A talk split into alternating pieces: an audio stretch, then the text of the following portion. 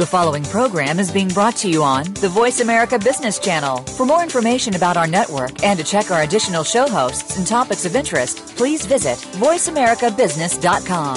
The Voice America Talk Radio Network is the worldwide leader in live Internet talk radio. Visit VoiceAmerica.com. The views and ideas expressed on the following program are strictly those of the host or guests and do not necessarily reflect the views and ideas held by the Voice America Talk Radio Network, its staff, and management.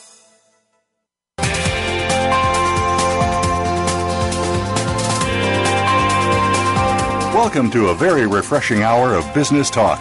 This is Internet of Things with Game Changers presented by SAP. The best run businesses run SAP. You'll hear from the innovators who know how to use game changing technologies and business strategies to shake up the status quo in your company's future with totally new sources of information that will change the way you run your business. Now, here's your host and moderator, Bonnie D. Graham. Welcome, welcome, welcome. And if you want to run with the game changers, I promise you are in the right place. Interesting topic today impacts everyone. I don't care what industry you work in, where you are in the world. Big changes are coming in. It impacts money. Everybody wants to talk about money. So here's the buzz. Money on the go, or maybe I should change that to money on the run, depending on your perspective. Let's get started. The Internet of Things. It is affecting and impacting everything around us. Sensors are talking to each other. Everything is communicating. Lots of big data. We know that already. But did you know that it's impacting your money and how you make payments? You probably have heard a little bit about that. Let's get down to business here. Information from your home, your car, every place you visit during the day or night, it can all be connected to financial transactions. And the goal is to help you manage your financial life. You may agree, you may not agree, but the Internet of Things is here and it looks like it's going to stay. So the big question on the table today is, is the IoT, that's how we affectionately refer to Internet of Things, is it coming to a wallet near you? I will move us in the direction of finding out from the experts now if this is fact, fiction, myth, or reality. The experts speak. First up on the panel, I'd like to welcome a newcomer to our radio series. It's Val Srinivas, who is a research leader for banking and securities at the Deloitte Center for Financial Services. And Val has sent me an interesting quote from a writer, a philosopher, a spiritual writer named Jiddu, J-I-D-D-U, Krishnamurti. I'll let you spell that for yourselves. And here's the quote. The ability to observe without evaluating is the highest form of intelligence. Ooh, that's deep. Val, welcome to IoT Radio. How are you today? Pretty good, Bonnie. Thank you so much. It's a real pleasure to be here on SAP Thank Radio. You talk to me. Interesting quote. I feel like I've been put in my place and that I have to rethink how I observe and how I comment. And I'm just going to be really quiet right now and let you tell me what did Jiddu Krishnamurti really think? Uh, well, you know, I chose this quote because, uh, you know, in many ways, Internet of Things is about observing, observing and monitoring all kinds of things. And typically, you know, as humans, when we observe uh, whatever, you know, thing is happening in our lives or in the business world, you know, we tend to kind of use our judgment um, to interpret those uh, observations or, uh, you know, whatever we we see. But I think here, as we get into this world of the Internet of Things, and machines and sensors and devices sort of do the job for us. Um, um, my hope, you know, this is just my hope, that um, you know humans we become you know smarter, more intelligent, uh, not just by you know gathering more data, but also sort of maybe even eliminating some of the biases we, we tend to display in uh, in the observation of things around us. Um, and of course, you know, human judgment is needed uh, to sort of Mm-hmm. infer and interpret, um, you know, all kinds of data in any setting, whether it's financial services or medicine or you know any other field. But as I said, I think my hope is uh, that IoT, and this is a very sort of philosophical, perhaps, uh, you know, will make us more intelligent in our decisions, and as a result of that. Uh, uh, you know, probably better human beings. So, on that very optimistic and philosophical note. Well, uh, I think that's uh, what we all, to, that is the, the goal to which we all, or at least most of us that I know, aspire. Now, Val, why don't you relate that quote to our topic today? We're talking money, wallets, financial transactions, and the big picture is financial services and the Internet of Things. So, what would Mr. Krishnamurti say about that in terms of evaluating in the highest form of intelligence?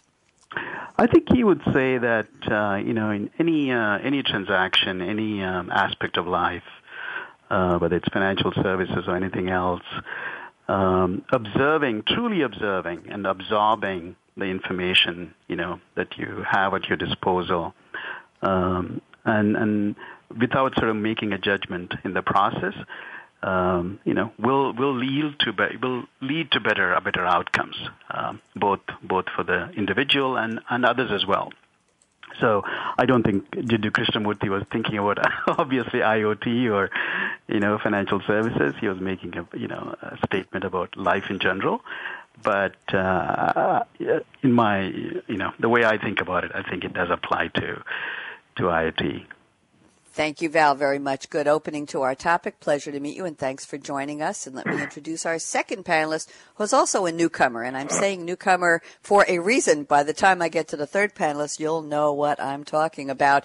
Uh, our second panelist is Hugh McCullen. He is the vice president of Axxiome, A-X-X-I-O-M-E. Some people call it Axiom. I hear that it's also pronounced in very chic circles, Axiome. He's vice president of Axxiome Europe, and he's responsible responsible for strategy and change consulting in financial services, which is why he's here. And Hugh has sent me a quote from Led Zeppelin, and the song is Good Times, Bad Times. And those of you who are remembering, it was the opening track on the 1969 debut album Led Zeppelin. I won't go into what Jimmy Page did with his Fender Telecaster guitar. That's another story in the Leslie speaker, but you can all Google that. Here's the quote. In the days of my youth, I was told what it means to be a man. Now I've reached that age, I've tried to do all those things the best I can. No matter how I try, I find my way into the same old jam. Love it. This is the first time Led Zeppelin's been on the radio with us. Hugh McCullen, welcome. How are you today? Uh, very good, Bonnie. Thank you very much for having me.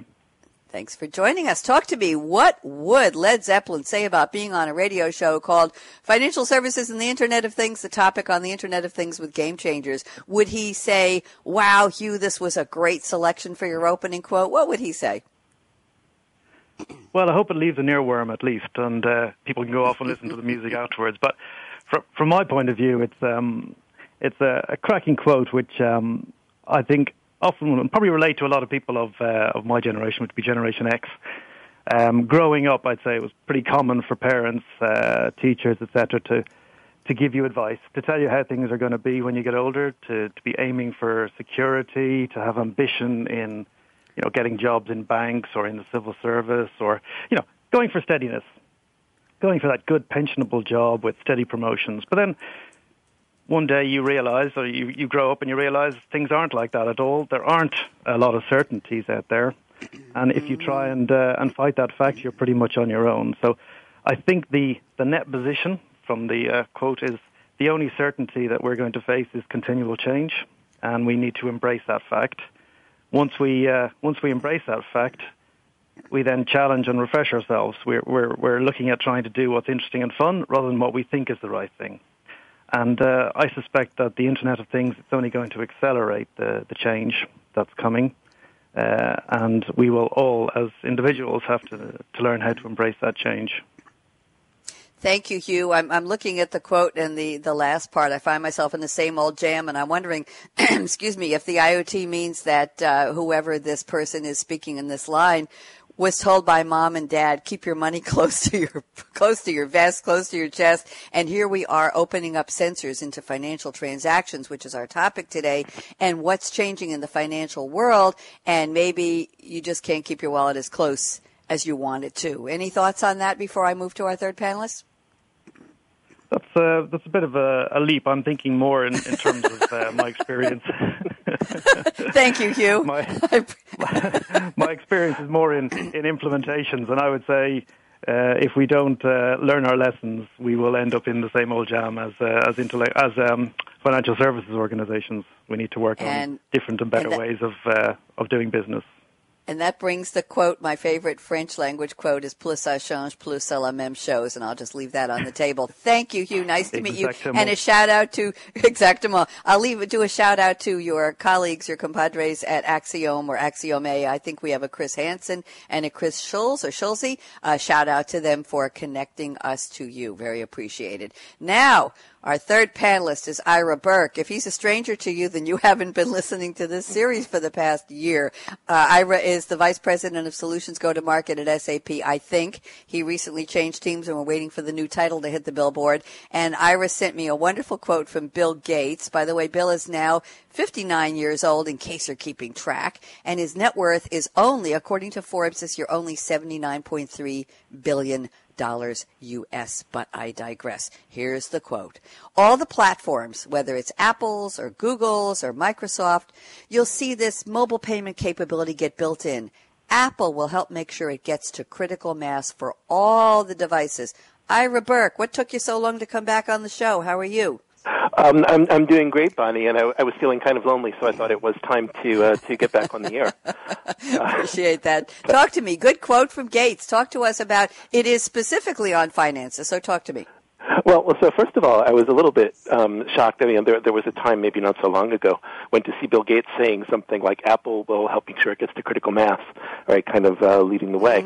Was uh, tells you that maybe maybe things have changed a little bit, and uh, and and I think this quote relates to um, to so many things that are happening in IoT. The way that the process of payment is getting embedded in other things that we do, it's getting embedded in things that we carry. It's getting embedding in uh, in in services that we acquire, and we're going to see the financial layer of of activity start to be uh, to blend it in more and more to the um, to the things that we do every day um, and to the devices that we have. And I think uh, Bill Gates here is just uh, is calling that out as it gets embedded into the uh, into the devices, for example.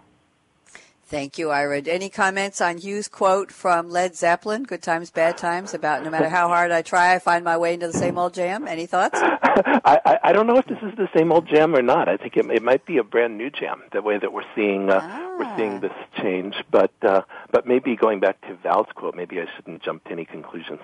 Maybe. Ah, oh, he's good. Well he's said, he's Ira. He's really. That's why Ira's such a pro, and he can talk on any topic on any radio show. Thank you, Ira. Thank you to all three of you. I'm going to circle back to Val Srinivas now at Deloitte, Deloitte Center for Financial Services. Val, little time for storytelling. Tell me, where are you right now? What time of day or evening is it? And what are you drinking, or what do you plan to drink after the show? Sure, Bonnie. I'm sitting here in Midtown, Midtown Manhattan at uh, Oh. 30 Rockefeller Center. Uh, I guess I'm on the 41st floor. Uh, we keep I keep moving floors during the day, so it's hard to keep track. Okay. Um, I'm drinking a pretty uninspiring uh, cup of coffee, but I wish I had a I had a tall glass of um, Alphonso mango juice.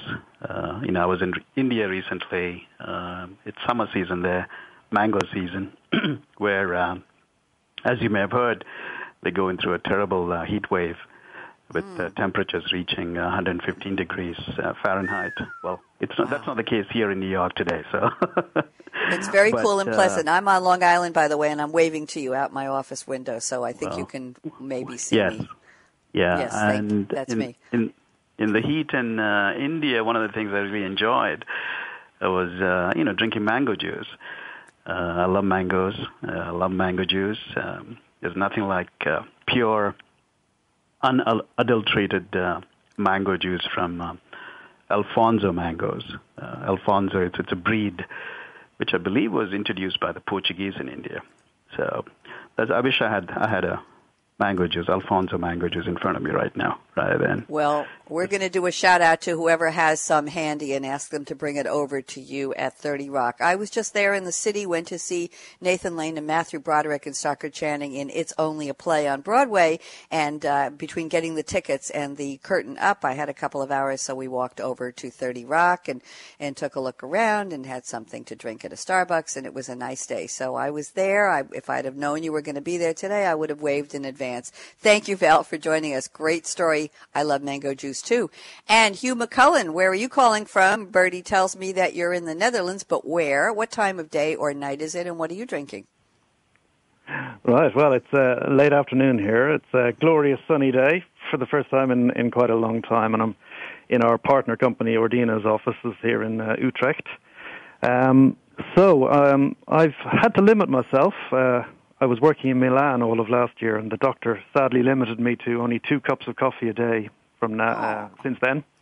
I know, I know, and what a terrible place to be told such a terrible I thing. know. Uh, That's a crime. was That's in, in, incredible there, and it must be said every single meeting had to start with a coffee, and then then would start ten minutes late. But that's part of the uh, the rhythm of the place, and it was quite That's right. fantastic. But um, bearing in mind where I am, I think we're pretty uh, close to the Belgian border, so I, I suspect that we're going to be looking at uh, trying out some of the Belgian beers. There's over 300 Belgian beers, um, and I particularly like the uh, the Trappist ones, the ones made by the monks. So uh, Mm-hmm. that seems like the right way to spend uh, a late sunny afternoon here in here in Europe.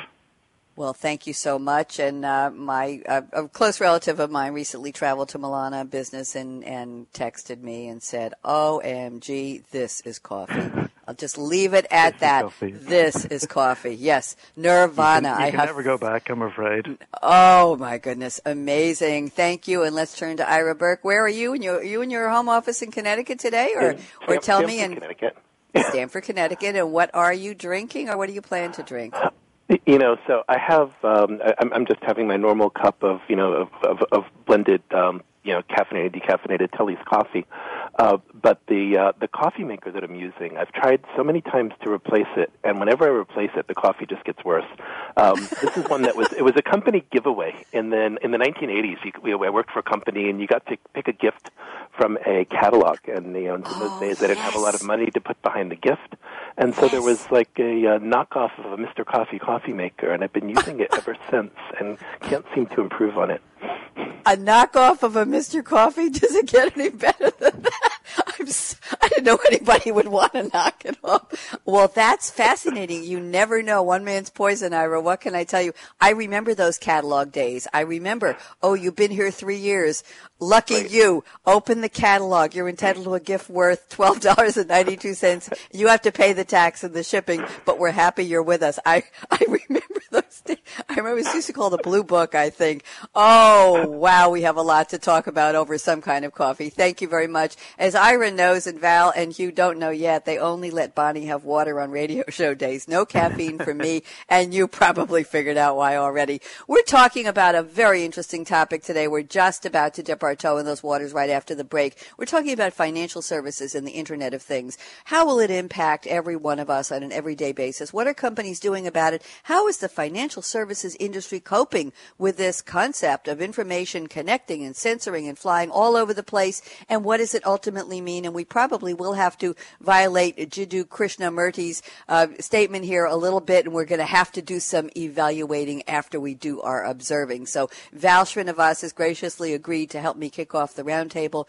when we come back after the break. So to our listeners around the world, don't even think of touching that mouse, that app, that dial. And by the way, thank you to the thousands and thousands and thousands of you who have discovered this series, Internet of Things with Game Changers. We know you're in India. We know you're in Yemen. We know you are all over the place. You're listening, you're enjoying, and we'd love to hear from you. So tweet us once in a while at hashtag SAP Radio. Send us your thoughts, and if there are any topics you want us to cover later in the year, we would like to hear that. Wouldn't we, Ira Berk, who's helping to run the series? Yes, we would. Ira just said We yes. would. Uh, We would. absolutely. We'd love to hear. We know you're out there. We have a very, very good audience. So thank you. So we're going to take our break now, and I'm simply going to say to my engineer, Brad out.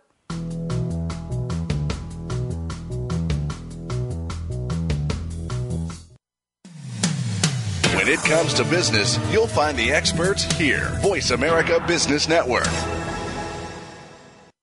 The pace of innovation is moving faster than ever, and the future of business will be defined by how quickly business leaders adapt to accelerated ongoing change. Insights from totally new sources of data, sensors that capture and share what is happening in your business environment, and the tools to understand it and act on it. These are shaping the definition of future success. Join our experts as they analyze and discuss how business leaders can shape the future of change. Internet of Things with Game Changers is presented by SAP.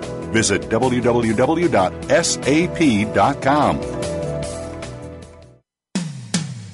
When it comes to business, you'll find the experts here. Voice America Business Network.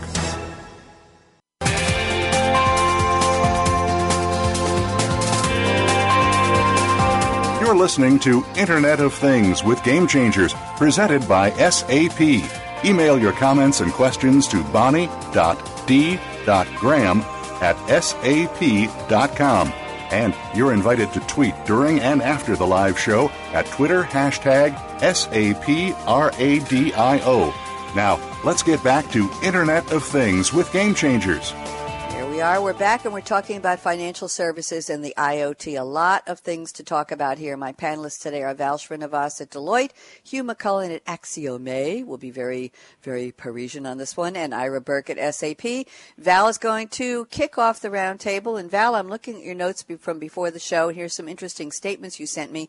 And then once I say them, I'd love to have you expand them. You say IoT's potential will not be realized by focusing only on the power and connectivity of sensors using the entire information value loop in IoT in a more purposeful way is critical. So why don't you take us into this and give us a level set definition of information value loop. Val, please go.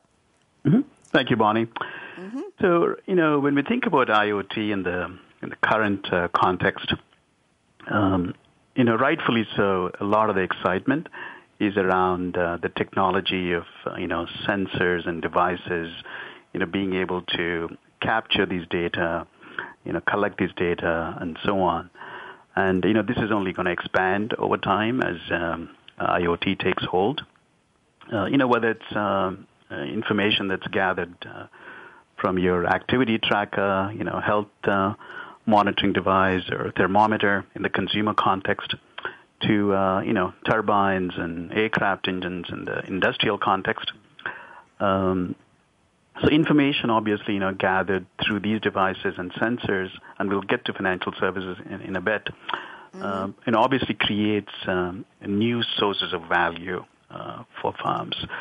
Uh, and uh, you know, this is maybe uh, slightly different from what we experienced during the internet. Um, where it was about, you know, the information that was already existed, um, you know, that got put on, you know, the internet for other people to access. Uh, for the most part, I'm generalizing here, but for the most part.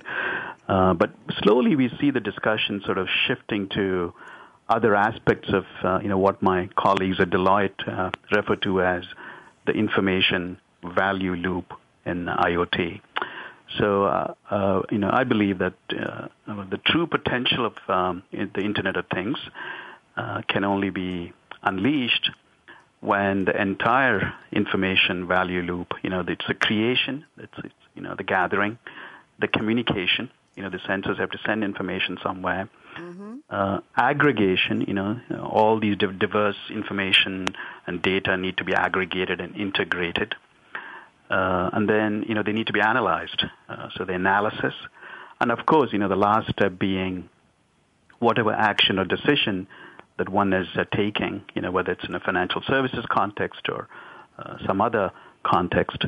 Uh, so it's sort of using um, this sort of framework and trying to think about, you know, what are the bottlenecks that could come up in each of these stages, you know, throughout this uh, information value loop and what do we need to do to ensure that these bottlenecks don't exist, um, and uh, you know we are able to really leverage all the potential of IoT. Um, so many of these uh, technologies already exist, you know, big data, cloud, computing, you know, all that. But investing, investing, you know, ahead of time, uh, and figuring out what is the best way to use them uh, will be the key challenge, I think, for uh, financial services firms and also other other players in the IoT ecosystem.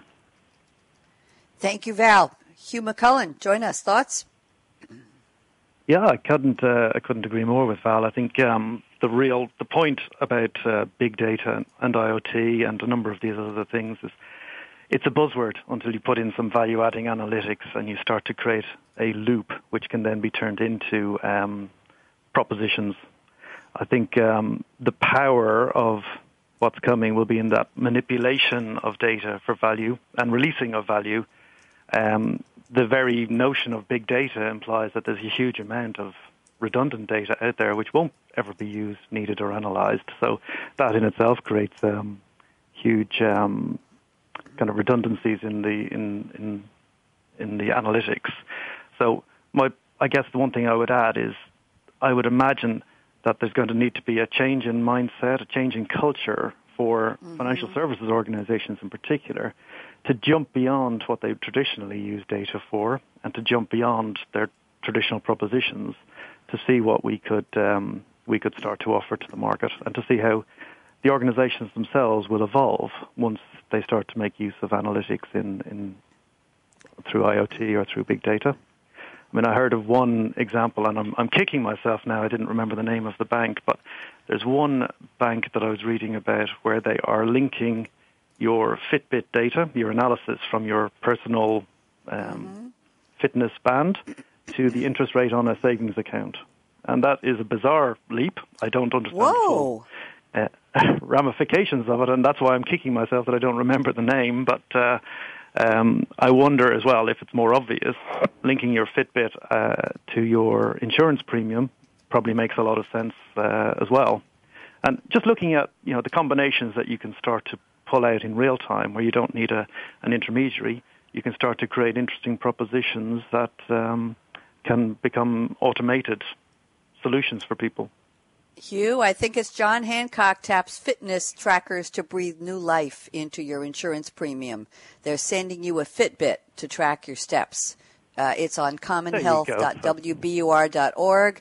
John Hancock Insurance helps you trade activity data for, I guess, a discount on your health insurance. Um, yeah, it's all over the news here. I just Google what company links your Fitbit to your insurance premium. Wearable tech is plugging into health insurance, or an article in Forbes in 2014. Is that where you were uh, taking this? No, it's not actually. That, that was ah. that, that's one fairly obvious linkage, but there was another article, and it might be in The Economist, which was around linking your um, your health data to uh, the interest rate that you get paid on your on your bank account.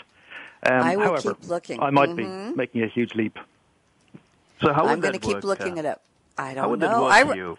Yeah, would would um, let's say you know if um, the monitor picks up the fact that I did my you know daily regimen of exercise, would would my interest rate uh, go down or go up? Uh, it's a very interesting. Now, I have to admit, I have to admit yeah. that it's an interesting concept, but what what I'm really getting at is more the the change in that mindset to to start right. to link together um, data that's coming from multiple sources to create new propositions that we could not have done before. So we have the opportunity to look at uh, you here it is. Propositions. It's in Russia. Russian bank rewards in customers Russia, who work right. out. Yes, using data from fitness trackers like Fitbit and the Jawbone UP, um, to, linking it to your savings account where it can earn the highest interest rate the bank offers. Yes, health wearables, privacy threat, bank rate. Yep, it's all here. Heart rate. There yes, all here. Very interesting. Okay. Wow. Okay, Ira Berk, you have to get on on this one. This is provocative. It, it is provocative, and I think uh, it, I mean it's also scary because we look, look at all the different places we can go with this. Um, whether it's the impact on wearables, the impact on privacy, the impact on security. How much information do you really want to be sharing, and for what purpose, and how much do you trust how it's going to be used? This is uh, it's opening up a, uh, a huge set of questions, and and how much money are they saving you? Right? Are they really going to pay you enough to make it worth your while to share your information?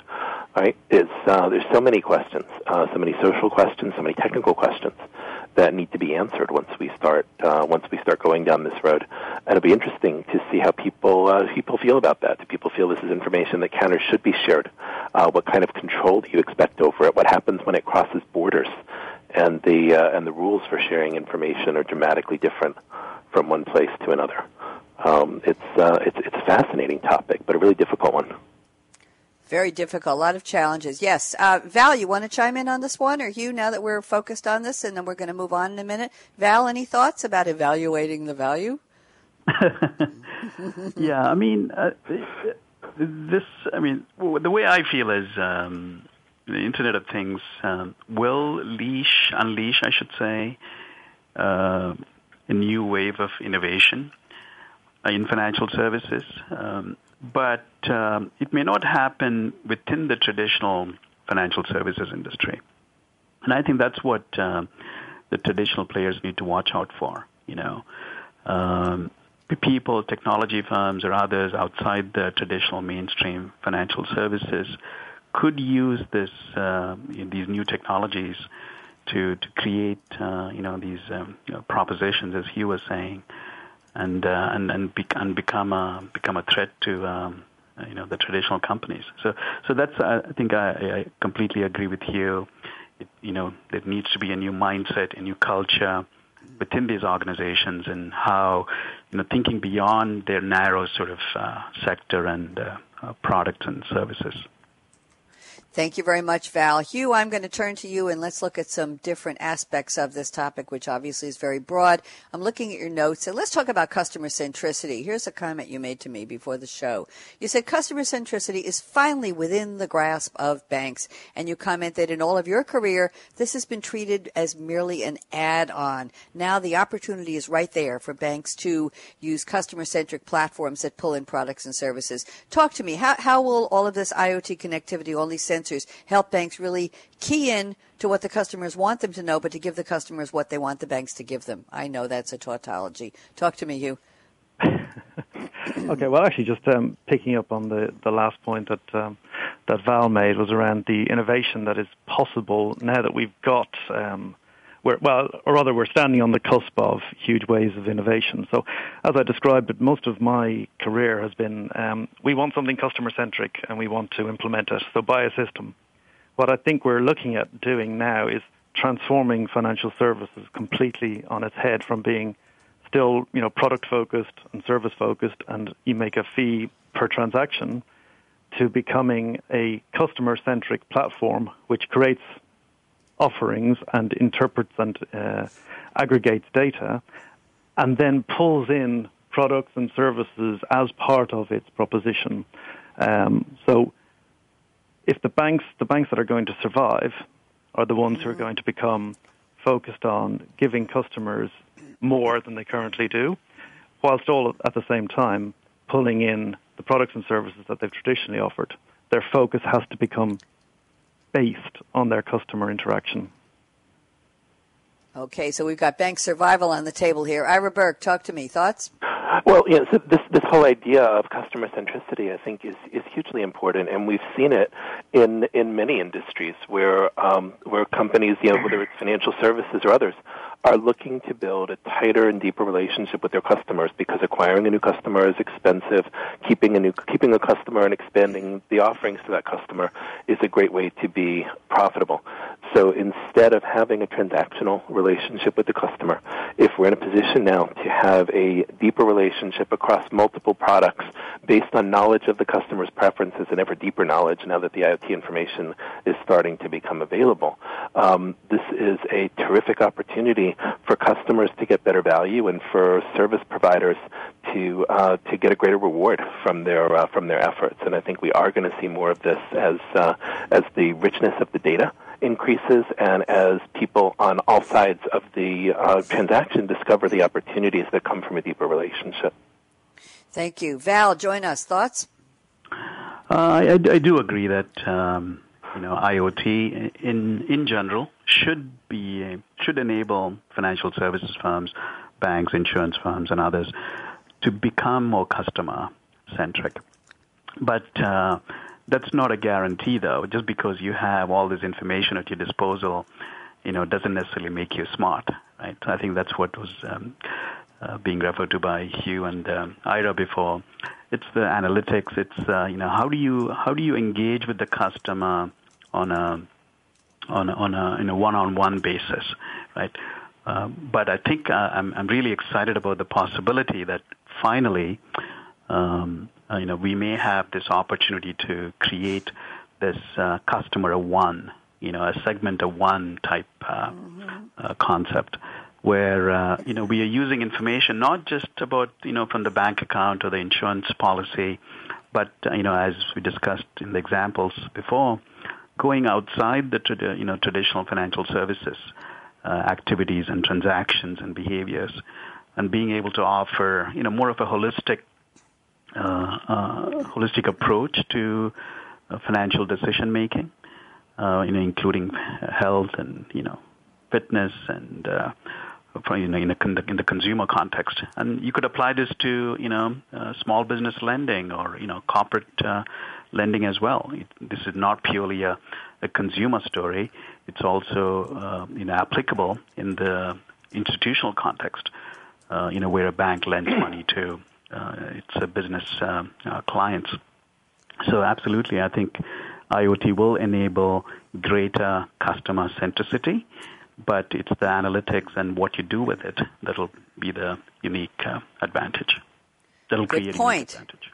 Good point. Now, I want to talk about our wallets. I want to talk about digital payments. I want to talk about some of the stuff that has people saying, really? It's not going to happen to me. Ira Berk, you're up for our next conversation thread. I'm going to read some notes here. Apparently, you've had a Starbucks PayPal experience. We'll try to keep it fairly neutral. But first, I want to talk about how credit cards in Europe have an embedded chip that requires a PIN code. And U.S. credit cards fall short, according to you, because they use a not too secure magnetic strip. Yes, they still do. Ira, let's get down to brass tacks here on what's happening with digital payments. Yeah, well, so first of all, you know, as uh, you know, being with SAP and SAP being a global company, sometimes it offers you the opportunity to see the world. And when you're out uh, traveling, it's it's really startling how different the use, for example, of credit cards is, uh, say in Europe versus the U.S that um, you know almost no one expects you to hand them a credit card in Europe, where you're not going to be inserting it into the machine where it's reading your chip and entering the PIN code. Where in the U.S. the the machines the machines have started to appear, but almost nobody knows how to use them. Almost nobody accepts them. Uh, maybe this is going to change over time, and you have to wonder why the adoption has been so different. Um, you know whether it's regulatory issues or whether it's just you know perceived that the PIN code is going to slow people down. Um, whatever's happening, this idea that we're going to have more frictionless transactions, that we're going to be bringing uh, the financial services world to be, you know, to be happening more automatically, to be embedded inside the transactions.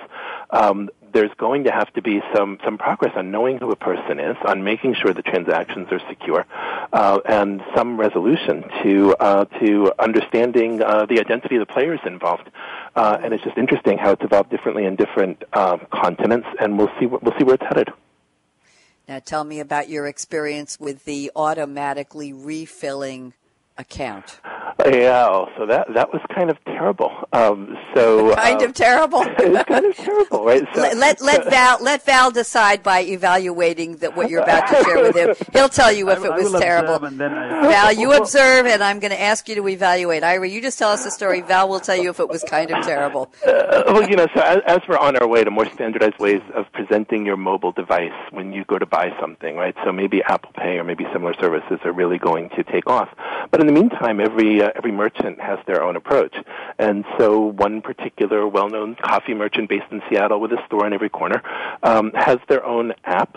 And, and the way that they use their app on the iPhone to let somebody use their iPhone to pay for coffee is really just having a copy of, of a gift card that's embedded in your phone. And so it's using a lot of very simple and traditional means. You refill the gift card um, either through credit card or PayPal.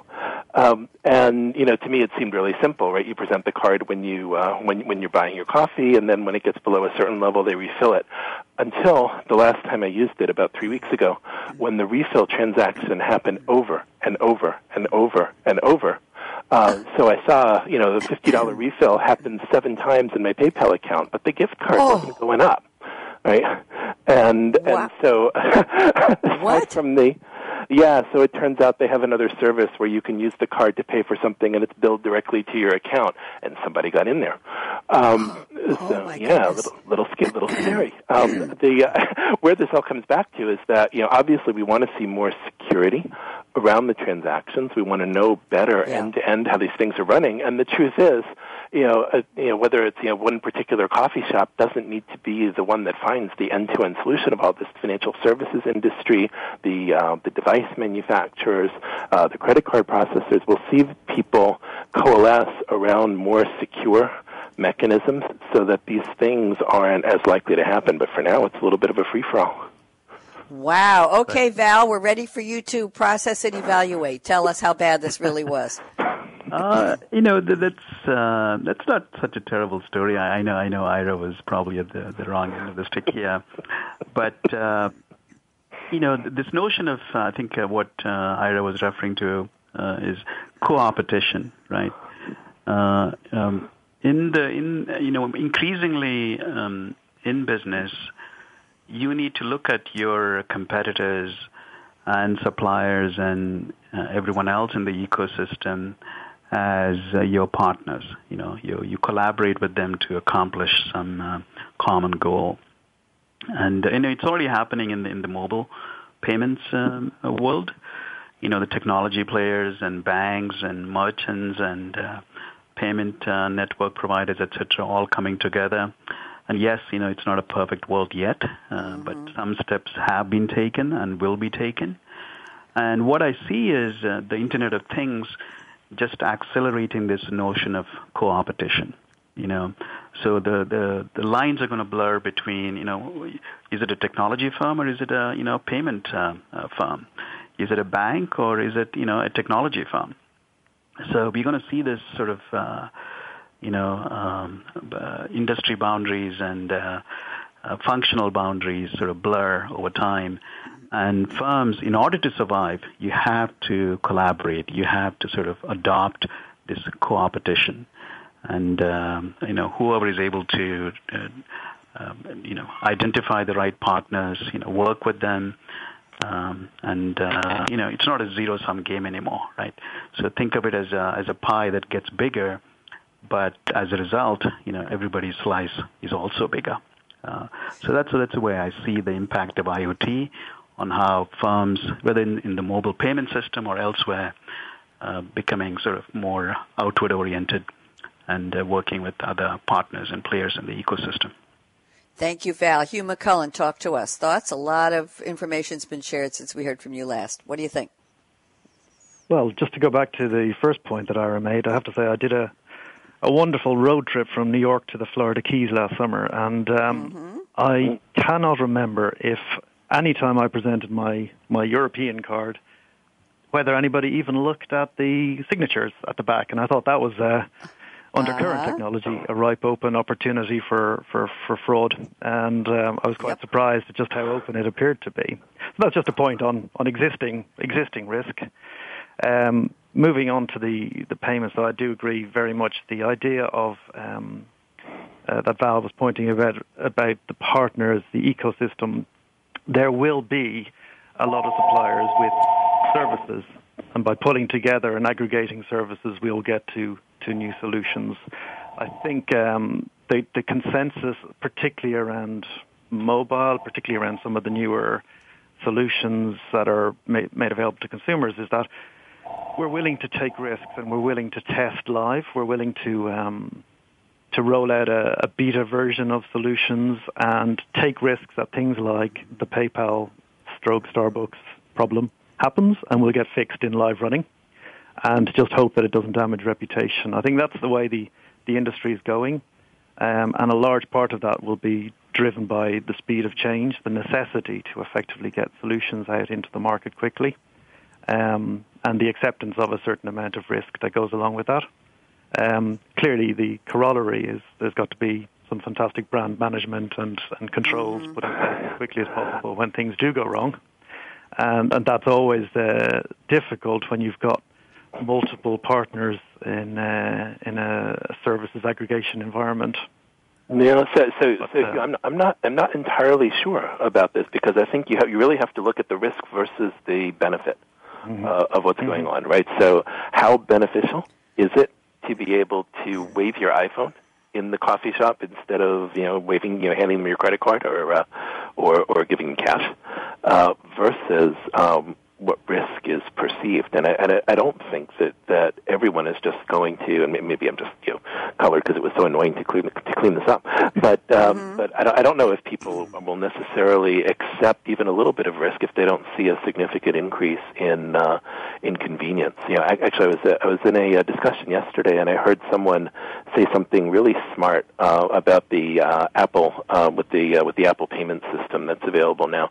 And uh, what they said is that Apple's giving you a very secure way to pay, but maybe to pay with somebody else's credit card right? That the that the very first step of loading a credit card into the Apple Pay system is not especially secure, uh, even though everything after that has been made, um, you know, extremely secure relative to what's in the market today. And until we tighten up really the end-to-end process, we may not see the takeoff or acceleration in this space.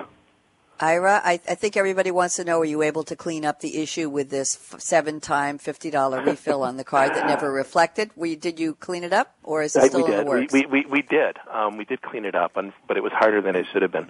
Um, with with Isn't calls it always? Pay, yeah, with calls both to PayPal and to the and to the coffee. Uh, I didn't know they had a phone number. I, I didn't know you could call them. I tried for years to go. Easy to find. I bet that's a whole other show. Ira, we we are going to move into the uh, predictions round in just a few minutes, but I'm looking at your notes here, and there's one other thing I'd like you to bring up: digital currency. We need to talk at least a little tiny bit about Bitcoin. You want to introduce why it will help simplify digital transactions, and should we be afraid of it, or is it a good thing? You know, I, I don't really know that much about it, but I was I was reading a little bit just before the show because I thought it was an interesting topic that should be brought yeah. into the discussion. And and so this this idea of a purely digital currency and, and this idea that transactions can happen with just a tiny fraction of the overhead that we're seeing in other examples. So if I want to pay somebody, I can do that online in a very, very simple way, or even face to face by you know by by scanning each other's telephones or something. Um, and the transaction is just you know who I am, who they are, and how much money is being transferred, and that's it. And not moving money between accounts, and not protecting credit card mm-hmm. numbers, and not having identification numbers, and not moving between banks, between currencies, between countries. All those things just vanish. And so the idea of having a simple digital currency, although we're, you know, we're, we're in, that's in its infancy right now, Bitcoin is fairly volatile and not widely accepted, but still it's really interesting to see where this could go. Uh, almost as simple as exchanging cash, but maybe without the risk of counterfeiting.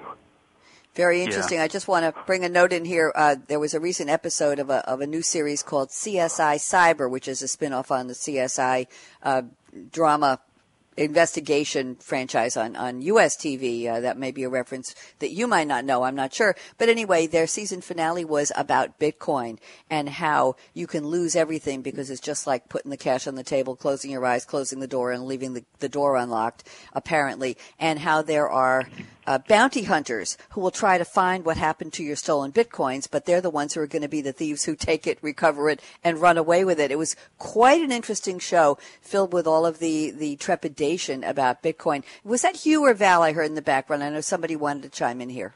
No, I was just going to say, uh, Bonnie, that um, you know, Bitcoin, yes, uh, is uh, is a very exciting innovation, but um, you know, more and more, what banks and other um, payment firms are looking at is the underlying what they call the the infrastructure, you know, the the blockchain, if you will, and how do you use you know cryptography and the way Bitcoin is currently you know generated um, um, using the blockchain. Um, that is what is uh, seen as offering tremendous potential for any type of sort of um, you know transfer of assets, whether it's uh, you know real estate assets or uh, automobile asset or in a way they, they can be a record of what has happened to the transaction, you know, ever since the beginning. And that, that's what Bitcoin does, right?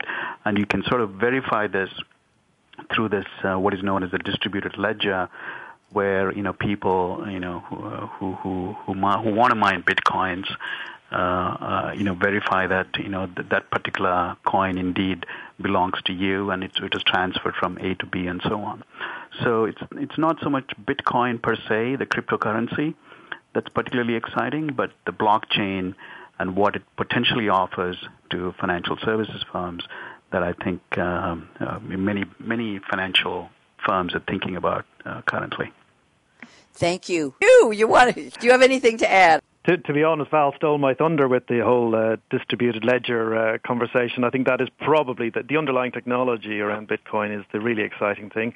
I think with uh, Bitcoin itself, at the moment, um, anybody who's transacting in Bitcoin, they, they convert their money back to um, to uh, coin of the realm as quickly as they can at the moment, just because of the um, the fluctuations and and the trust issues. But the underlying technology sounds like it's uh, a much greater encryption than a standard um, a standard ledger. So I think when it comes to um, the future for say share transactions or bond sales and purchases and those sorts of transactions will become um, greatly um, encrypted through uh, the distributed ledger uh, concept. So it, it is a it is an interesting time. I think the, the ultimate idea of uh, of having cryptocurrencies will really realize value for, for large numbers of um, large parts of the population of the globe. In fact, um, if you look at um, a large, say, part of the country or countries where there's huge uh, agency fees or um, difficulties in transferring funds between expats back to their home countries, there's there's an awful lot of um, uh, charges and percentages and fees and transaction costs and risk that's associated currently. I think if we start to remove that, we'll we'll allow economies in other con- in other parts of the world to uh, to benefit. So that's one area where I think cryptocurrency itself will become um, a lot more powerful. It can be a, a, lot more trusted than a local currency, which has the risk of devaluation at any at any time. Um, and then, as I said, the underlying technology for financial services and beyond is, is quite interesting. I think if you are a, a traditional bank, you might start to become a little bit more worried about uh, all of the benefits that you might lose. Thank you, Hugh. I, I know it's Hugh. There we go. Val Srinivas, going back to you, it's time for predictions. I'm going to give you one minute, solid minute of predictions. I know we've been talking future in, in and out of our conversation here today on Internet of Things with Game Changers Radio.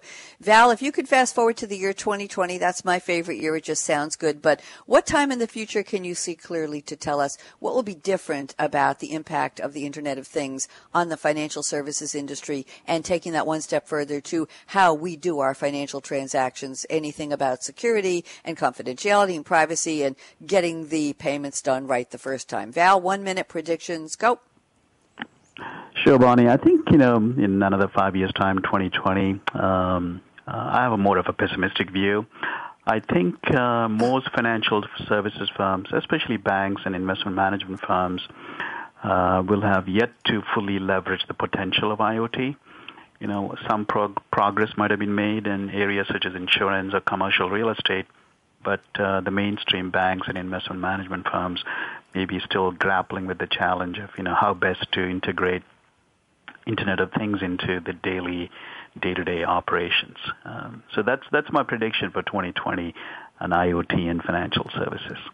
Thank you very much, Val. And Hugh McCullen at Axxiome. Now we're getting fancy. You're up. Talk to me. Predictions. I can give you a full minute as well. Go ahead, Hugh. Okay. Well, um, I think um, one of those areas we just mentioned, the digital encrypted currencies, will become a bit more mainstream. I think bypass banks to become the dominant medium of exchange, uh, particularly for peer-to-peer payments or international payments or uh, you know transfers between uh, different parts of the world. Um, I would agree with Val that I can't see the full leveraging happening in five years of all of the innovation that's about to take place. But one prediction for sure is that it's going to be a very interesting ride the next five years. Um, and then one final one, which is not really related to the Internet of Things, but I would say that uh, the UK will be getting ready to host the 2022 World Cup, which will be taken from Qatar, and uh, FIFA will shut themselves down next year um, out out of general embarrassment uh, at their behaviour, and uh, that's my that's my that's my favourite nope, no political platforming, but you just did, and that's perfectly okay. We love a lively, a very lively conversation. Thank you very much, Hugh. Uh, he did it. He said it. Ira Berk, I can actually give you 90 seconds for predictions because this is your series. So go ahead where you dare. Well, well, Stop well, laughing, I, I Ira. Wonder if, I, I wonder now if I should say that bribery is going to become more difficult. I'm not sure. I'm not, I'm not sure. Through Bitcoin. Yes. Absolutely perfect. Per- I was going to ask you to predict about Bitcoin, Ira. So Bitcoin, sports, and bribery, Ira. There's your total, your package for predictions. Now tell me what's going to happen in the next six months. Go ahead. well, well, listen. So, so the the idea of uh, of not only having these these new and interesting ways to do transactions, but but really to embed them in the activities that we're doing every day, I think are going to become much more common. Um, I think this is one of the major innovations that we've seen recently from Uber and from the services that are like Uber, right? It's getting so much press and so much attention. Um, and frankly, not only because it's disrupting existing service models, but think how much simpler the payment is, right? That, that you don't, you don't touch money. You, you request a car, it shows up, you get in and you get out um, and all the uh, all the money exchange happens in the background. Although, if you know me by now, you know I've also had a problem doing that, and I've had money go where it shouldn't go, even with Uber. Mm. Uh, but having but having said that, um, I think the idea of uh, seeing financial transactions become part of a bigger overall service picture is something that we are going to see more and more of. It won't be something separate, but it'll be something integrated uh, and part of the uh, end-to-end chain that Bell was talking about at the uh, at the beginning of the show. Thank you very much. And I have to tell Hugh McCullen at Axxiome that you have a fan, somebody at Rhine Brands, R-E-I-N-B-R-A-N-D-S, just tweeted that their good friend Hugh McCullen is on SAP Radio. We don't usually have fan club shout outs, but we just got one for you, Hugh. There you go. I want to thank Wow. my three panelists. Good call. Yeah, wow. Ira, do you have a fan club too? Oh, it's me. Um, it's, it's me. It's me. Uh, gonna have to Val, let me know. Val, and you got to tell us who your fans are. Val Srinivas at Deloitte, thank you so much. And all the people at Deloitte who help us get such wonderful speakers on so many of our different series. Val, it's a pleasure to speak with you. Thanks for your insights. And we will be evaluating what we see when we get our intelligent information here in the future. Hugh McCullen at Axxiome. Shout out again to Chris and Chris and whoever Ryan Brands is. I'm sure they love you. And Ira Berk, come on back soon, Ira. It's always a joy. I just can't believe how many great stories you have. And Ira, how many parts of the IoT vision, the IoT intelligence you are expert in that you can share with us on the radio. So thank you, Ira, for jumping in and being a panelist. You're always welcome here. It's, it's your series anyway. Ira Berk, David Yonker, Mahira Kalim, and Darren Crowder, people at SAP who help sponsor the series, and Brad and the Business Channel team. Thanks everyone. Good conversation. That's it for today. I'll be back next week with, uh, let's see, Financial Excellence with Game Changers live show Monday, 1 p.m. Eastern. I'm Bonnie D. Graham. Here's my call to action. Fasten your seatbelt. What are you waiting for? Go out and be a game changer today. Bye bye.